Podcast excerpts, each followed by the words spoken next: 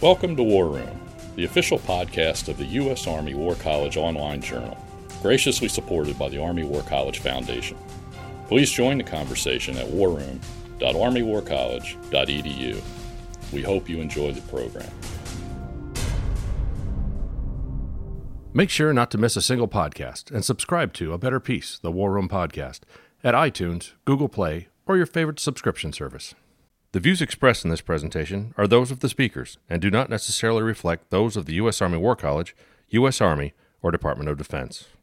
Welcome to A Better Peace, the War Room podcast. I'm Ron Granieri, professor of history at the Department of National Security and Strategy at the U.S. Army War College and podcast editor of the War Room. It's a pleasure to have you with us.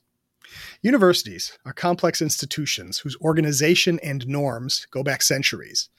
Among the most important of these traditions is that of shared governance, that faculty have a role to play in the management of the institutions they serve. Even if civilian institutions can agree on the value of shared governance, however, governance can take many forms. In professional military education, where directives from up the chain of command take on special significance, the faculty role is even less clear. A recent article in the War Room argued that renewed emphasis on shared governance could be an important tool toward developing the intellectual overmatch against our enemies advocated by the Joint Chiefs of Staff. Two authors of that article join us today to discuss their vision of shared governance and its potential role within professional military education. Dr. Nicholas J. Rowland is professor of sociology at Penn State and the academic trustee on Penn State's Board of Trustees. He's also a former chair of their University Faculty Senate and has published widely on governance, forecasting, and strategic planning. Dr. Matthew C. Woessner is a professor of institutional research for the United States Army War College. His scholarship examines how faculty ideology shapes students' political development and perceptions of free speech on college campuses. Woessner also writes about shared governance in higher education. He is a former chair of the Pennsylvania State University Faculty Senate. So you may be noticing a pattern here, ladies and gentlemen. But welcome to a Better Peace, uh, gentlemen. It's great to have you here. It's great to be here. Yeah, thank you for the invitation. So I want to ask a question for both of you, um, and that is um, the inspiration for writing the article for the War Room that got to talking about to sort of to bring the shared governance conversation to PME. Who, you know, who whose idea was it, and uh, uh, how did it happen? I probably had the initial inspiration just because having joined the War College not long before, I got to watch elements of shared governance at a completely new institution in a new environment. And I was fascinated by the differences. But perhaps as interesting is when I would talk to faculty at the War College about their perceptions of shared governance they saw it as the Wild West. Uh, the notion that faculty should have direct input on not only uh, institutional decisions in the curriculum, but also on how things are run, uh, just struck them as short of anarchy. And I don't think there was an appreciation for the poss- positive things that could be brought to the table by the faculty. And I think there was a misconception about how powerful shared governance is outside of PME. Mm-hmm so Nicholas, when when you were able to bring in this discussion then with Matt about shared governance, um, had you guys, since you both had worked on the faculty senate at Penn State, um, have, do you consider yourselves uh, uh, prophets of the future of shared governance? Do you do you see this as a as a, a uh, you know a policy advocacy as well as analysis? The easy answer to that question is yes and yes. yes and um, yes. Okay. As it happens, I was the chair elect of the Senate at the exact same time that Matthew was the outgoing or the past chair of the Senate. And so we gotcha. had all sorts of opportunities as uh, uh, officers to interact. And it was when I was chair of the Senate that Matthew brought along a colleague from the Army War College to attend one of our uh, Senate plenary sessions. And um, then afterwards we had drinks and discussed uh, you know the the goings on of the day. And i was very curious about what was going on in the war college and in uh, military higher education in general when it came to the concept of shared governance and how, if and how that was being implemented. And it turned out to be a really rich and really interesting conversation in part because i had no idea just how extensive or not it was. And um, it turns out that it it revealed some perceptions that mm-hmm. very similar to what Matthew was saying before, where at a place like Penn State, where the faculty have, for the most part, complete control of the curriculum, that seems so untenable. And there was a read that that's basically how all civilian higher education was. But it turns out that was more perception than reality. So as Matthew and I started to do some empirical work, looking through constitutions and bylaws and standing rules for um, just shy of a couple hundred institutions uh, in the US, it turns out that's not nearly as widespread as many think. And so um, I think that's what got me interested. I saw the perceptions and I really wondered what the empirical reality was. And we were in a good position to start looking at that. So, so that, that of course leads to the obvious question. So what is the empirical reality on forms of faculty governance beginning in the civilian world? So you say Penn State has a Senate. Um, for our listeners, could you explain the difference between the, a Senate model and other similar and other models of, of uh, faculty governance? Well, there are at least three different uh, models that we've we've talked about. Uh, one is the Senate model, where there is uh, representatives, where faculty will elect individuals who will serve on their behalf in a representative institution. Another is an assembly model, where all of the faculty meet together and they act as the sovereign body which speaks for the will of the faculty. And then there's some hybrid models where they have a Senate and an assembly. Uh, but typically large institutions have senates because it just doesn't make sense to have 6,000 Penn State faculty gather together in a giant auditorium. Right. So representative models come out of necessity with large institutions. But there are also reasons why small institutions have senate models. So some of what we talk about in the paper are the different ways in which shared governance can be constructed, but it has to be tailored to the needs of the institution itself. Mm-hmm. So, uh, and how long has Penn State used the Senate model? Hmm. This is a great. Is, this is a perfect question, uh, perfect timing for it, because um, just earlier this week, Penn State finally celebrated the 100 year anniversary of their ah. Senate, and so now keep in mind the 100 year anniversary was actually last year, but because of COVID, there was no gathering. Fair. Um, so it's 1921 that the Senate was instituted. Now Penn State becomes a really useful case, especially for folks that are in military higher education, to think about over the life course of the Senate. So when the Senate began, um, it was relatively small in stature and it was run by the president. So the chair of the Senate was, in fact, the president also of the university. Hmm. And it wasn't until 40 plus years later that the body of the Senate, it was deemed that it should be a faculty majority. What a radical concept, obviously. right. Uh, but that the University Faculty Senate should elect its own members and it should determine its own leadership rather than have it um, a de facto extension of administrative positions. And so, as you can see, well, Penn State might sort of feel like it's on one of the far sides of the continuum where they have full control over the curriculum. This wasn't always the case uh, Penn State has gone through a variety of different models over time, and we think that there's probably a version, some version of what's happened at Penn State that would be appropriate for contemporary military higher education. Mm-hmm.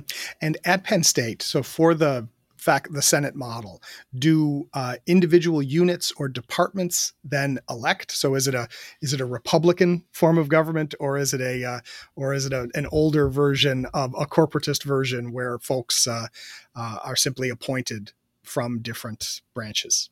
Well, the, the Penn State model is mostly elected. I say mostly because 80% of the Senate are faculty who are elected by their units, whether it be their college, uh, or their campus, because mm-hmm. all of the campuses yeah. are represented in this giant corporate senate. Sure. Uh, 10% are appointed by the administration, and the thinking is that having senators who are administrators is important to promote dialogue so that we can work together, and 10% are students. So this is we've designed something which is very representative and it's based largely on the proportional size of the faculty in any given unit.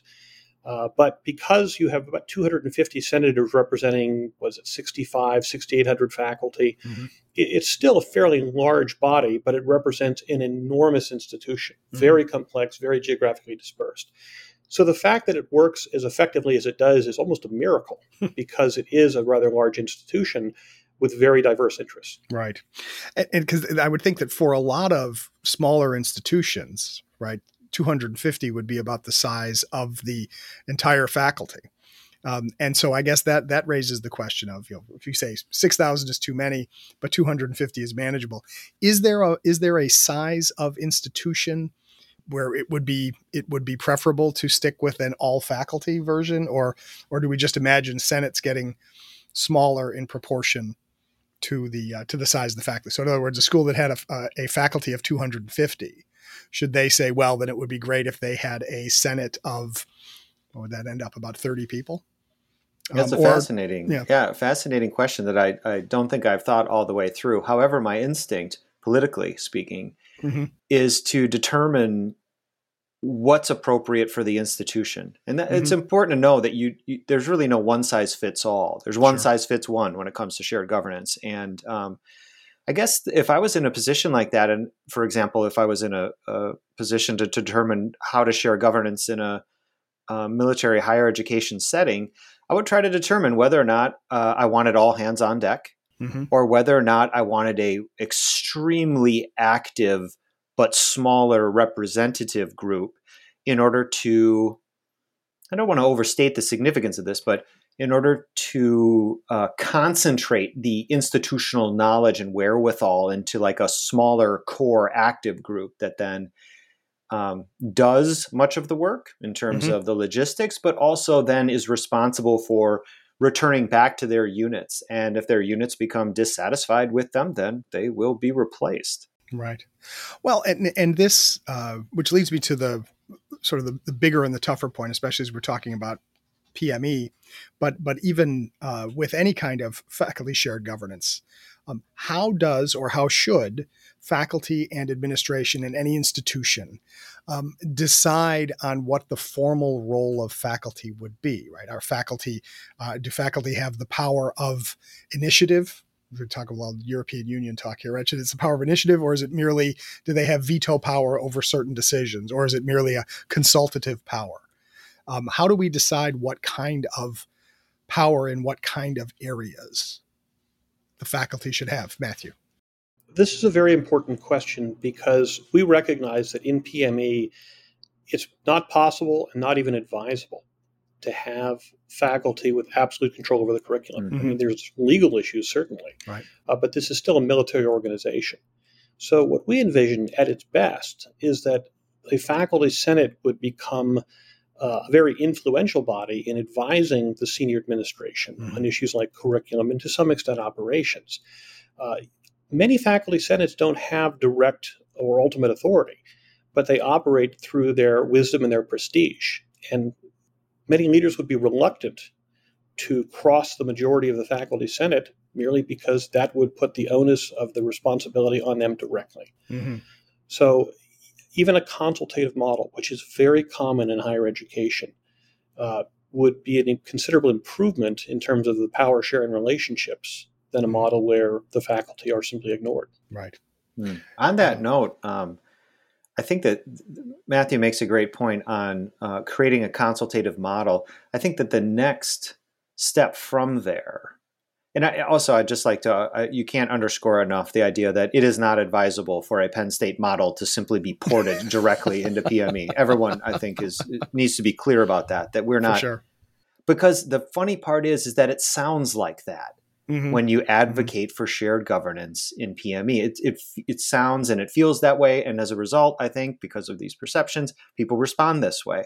Mm-hmm. Um, so, getting back to the point about consultation, the next question that's extremely significant once you get over the hurdle of recognizing that it is efficient and in the best interest of the institution to not squander the concentrated pool of experts that it hires in order to deploy this work in a, in a you know and involve them on the front end right? The next question is well how do you decide who should be consulted with? Yeah. Right? Yeah and the position that we take in the paper is that an option, and we believe this is a good option, is to have the faculty elect who it is that get into these um, environments where there is consultation. And I do believe that that especially applies to curriculum, but that there are opportunities to selectively engage faculty members mm-hmm. uh, in issues of relevance for operations, especially if you have an expert, for example, in the faculty that deals with a topic of particular interest to the institution. And so you could definitely utilize their expertise in a way, even if they're not endowed with any decision making responsibility in the process. Mm-hmm. You know, while we're while we're talking about this, and we talk about ex officio positions that people have, is what in your experience has been the relationship between a faculty senate or any sort of formal faculty governance at the institutional level and the individual responsibilities of, say, department chairs? Um, or uh, or in in other you know so the idea that a, a, department chair of some institutions pme institutions will have regular meetings of the university leadership that includes department chairs um, who have obviously very significant administrative responsibilities but is there is there the danger that uh, a faculty senate would somehow circumvent or duplicate or any other verbs you can think of that would be problematic the existing institutional roles of department chairs in advocating for for their faculty? Has, has this been a problem at penn state for example? Well at penn state the faculty senate uh, has two areas of, of primary responsibility. There's curricular matters for which they have direct control and then there are comments on operations mm-hmm and you know, give a good example is we had a, something of a revolt over a healthcare initiative about nine years ago at Penn State. And technically, the Senate has absolutely no authority over matters like healthcare. Mm-hmm. But the body itself is so well known and regarded that when it came out strongly in opposition to an initiative put forward by the administration, eventually the administration uh, ceded ground. Mm-hmm. And so there are opportunities for senates to engage in the operational aspects of the university. But there, even at Penn State, it's purely consultative. Mm-hmm. But one of the things that, that faculty senates can do is warn administrations about potential problems before they happen. That consultation function is a chance to avoid danger and to make decisions fully aware of what the faculty's objections are likely to be. So, uh, in areas where it's not under sovereign control, there's still a wonderful opportunity to consult with faculty who are in the know and to steer clear of policies that otherwise could damage the administration or their prestige. Right, right. I, I, think of both of you, especially with the fact that you, Matthew, are here at the War College, and Nicholas, you're still at Penn State. That that you you are uh, uh, a a kind of uh, liaison committee here between between uh, PME and uh, and and civilian institutions. Um, outside of the study that you've done of these kinds of things, right? Have you been involved in any kind of consulting with institutions on one side or the other of this PME civilian divide um, on developing forms of shared faculty governance? Do people come and ask you, so how do we make a Senate work? It's beginning to happen. Yeah. Uh, of course, after everybody hears this, after everybody hears this podcast, there's just no telling uh, what'll happen. But I'm sorry, we are available for those services. I'd like to make that clear. fair, fair.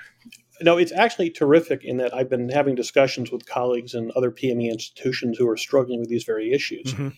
and I think there's some excitement that this is something that other the scholars have been thinking about and been trying to apply in a new world. Mm-hmm.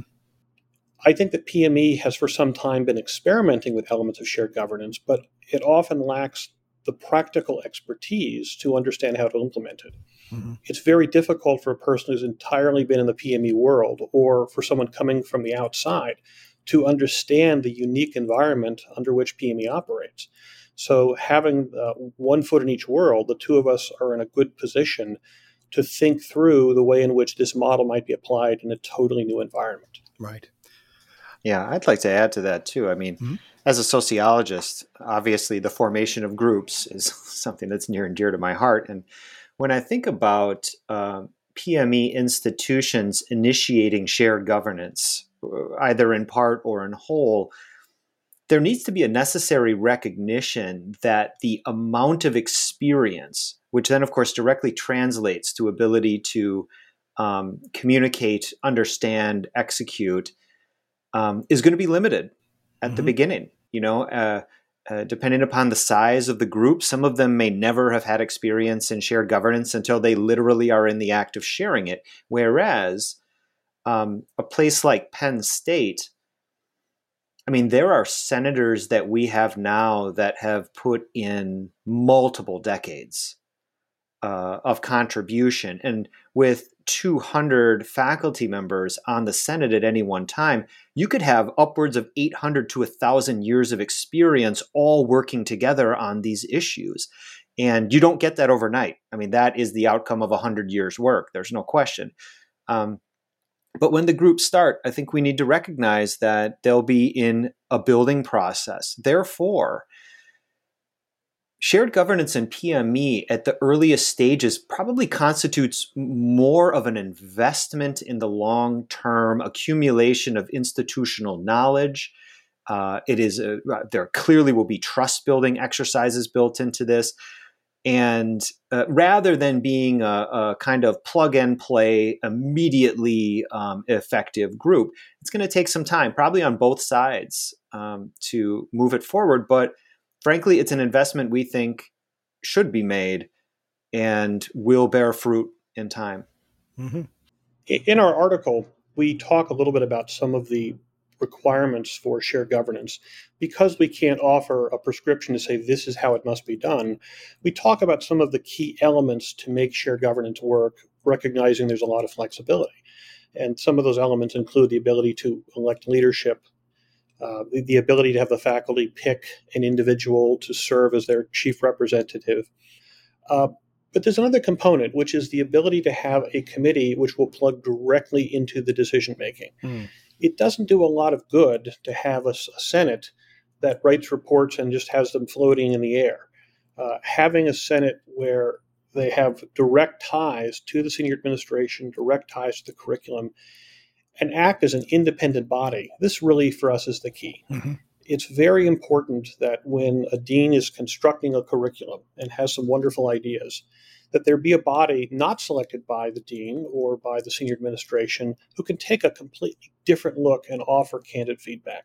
It doesn't mean that they have to abide by those recommendations, but there's something really special with a faculty senate of having a completely separate constituency weigh in, provide advice, because when you get agreement, it not only creates a good product, but it builds in legitimacy and it makes everyone supportive of the overall reforms. Right. And and and this, of course, you're arguing that that having such an institutionally uh, structured relationship is better than the development of ad hoc committees or working groups.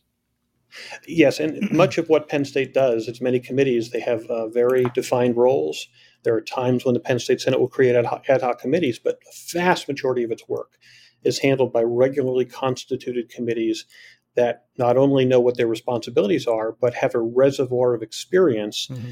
which know what problems have occurred and what they can anticipate. And I, I think Nicholas is exactly right.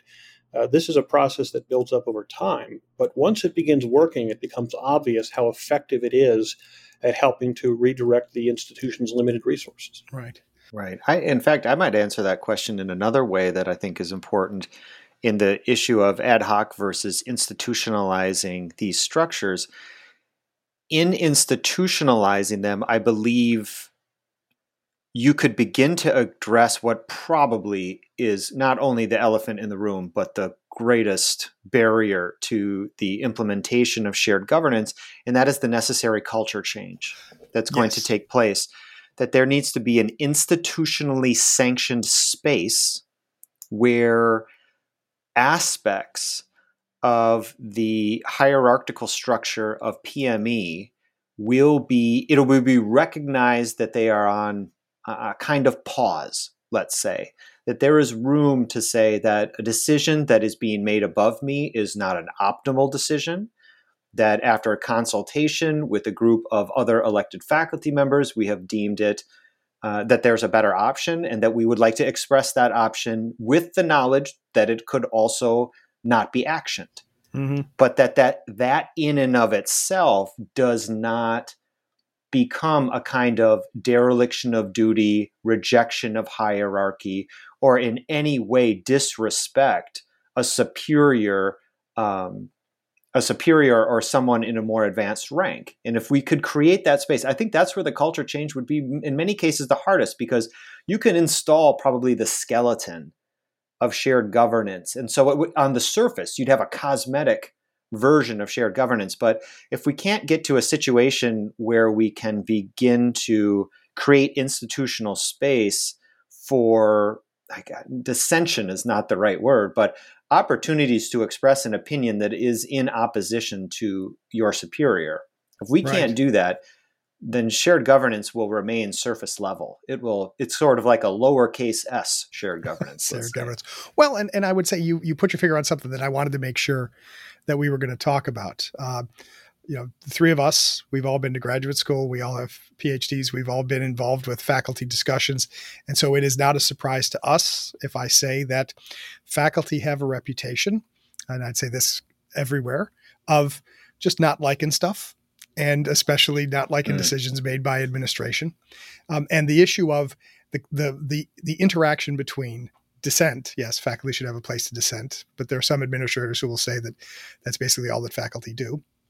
But if uh, how do we manage dissent and constructive cooperation in a way that this uh, that faculty can uh, you know the way that you described it nicholas was really good right the idea that people should be allowed to be part of the discussion and then to understand and respect when a diff- decision is made that's different from their preferences yeah. because that's always the hardest thing in any kind of organization is what yeah. do you do when you lose a vote yeah i couldn't uh, agree more uh, to answer that uh, yeah. First, I think it's really important, and now that I'm on the board of trustees uh, at Penn State, I, I, feel like I I know this better than I ever have in my entire life because uh, I get a lot of unsolicited feedback from faculty members. I bet you do. And um, so, from that vantage point, I have to remain perpetually reminded that we pay faculty members on a daily basis to be critical and skeptical.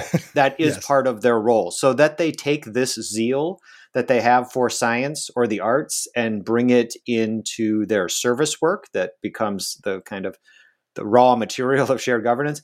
I don't want anyone to ever be surprised by that. Like whether you prefer it or not, fine.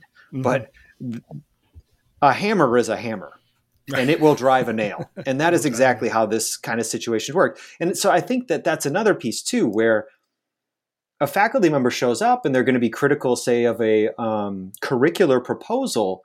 No dean should ever be surprised about that. Like to mm-hmm. pretend that you're surprised, it, it, it, frankly, I don't buy that. I don't think anyone should ever be that way. And especially if you're perpetually surprised, like you're just not learning from the situation. So that's number one. Two, I think you can circumvent, if not completely obviate, most of these issues by exactly institutionalizing shared governance so that there mm-hmm. is a clear and shared understanding of where the you know where the buck stops and um, that would apply to everything from ultimate decision making to the appropriate formulation of these criticisms uh, as well as and i think this would be the healthiest thing that you know once you've had your say, the meeting concludes and leadership has to make a decision.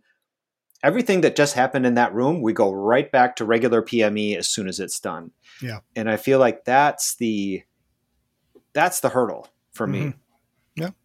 Matthew, what do you think about that? I've seen some really hopeful signs uh, at the War College, mm-hmm. where I've been involved in some very vigorous debates over matters that were really important. People had very strong disagreements about fundamental matters of curriculum. And ultimately, I think the institution benefited from that disagreement. I got the sense that this hadn't happened very often before, at least in the way in which I got to witness it. But in the end, I thought it really benefited both the faculty and the curricular process. Uh, so I was excited to, you know, the hope that, that we would see more of this. And I think that we will. Uh, bringing the notion that a vigorous debate and strong disagreement is not harmful to the institution that in the end will help us design the best possible curriculum. And this was essentially the point of the papers. If we can harness the power of the faculty to achieve this goal of intellectual overmatch, because we have the, the knowledge and expertise with the faculty to meet and achieve the goals set by the Joint Chiefs. Right. So it's it's really just a matter of taking the raw material that we have and using it in the most effective way to design curriculum and to design processes that will bring about the best possible military education. Absolutely. I, I couldn't agree more with you, Matthew. I mean, the concept that disagreement can be a kind of strength in shared governance mm-hmm. is extremely important. And even more than that, in my opinion, the absence of disagreement does not equal strength. Right? This is not necessarily something that is positive. And I think if what we need in this time now is strength, and that we need to find the strength and the will to reach overmatch, then why leave a tool on the table? I mean, if shared governance is available in multi form, it's almost unconscionable not to at least consider the option. Especially if we're considering that the intellectual overmatch we seek is to encourage the triumph of representative democracies over autocrat- autocratic governments around the world. Gentlemen, this has been a, a, a delightful conversation. I hope that uh, everyone will check out the article, which is listed in the show notes, and that you will uh, follow up on what happens with this discussion about shared governance. So, Nicholas Rowland, Matthew Woessner, thanks so much for joining us today on A Better Peace. And thanks to all of you for listening in. Please send us your comments on this program and all the programs and send us your suggestions for future programs. We're always interested in hearing from you. Please subscribe to A Better Peace because you know you need to subscribe to A Better Peace. And after you have subscribed on your podcatcher of choice, please take a moment to rate and review this podcast because that is how more people can find out about us so that we can continue to widen the community for conversations like this one. This conversation is over, but we will have another one here at A Better Peace. And until next time, from the War Room, I'm Ron Granieri. And that concludes our program. Thank you for listening.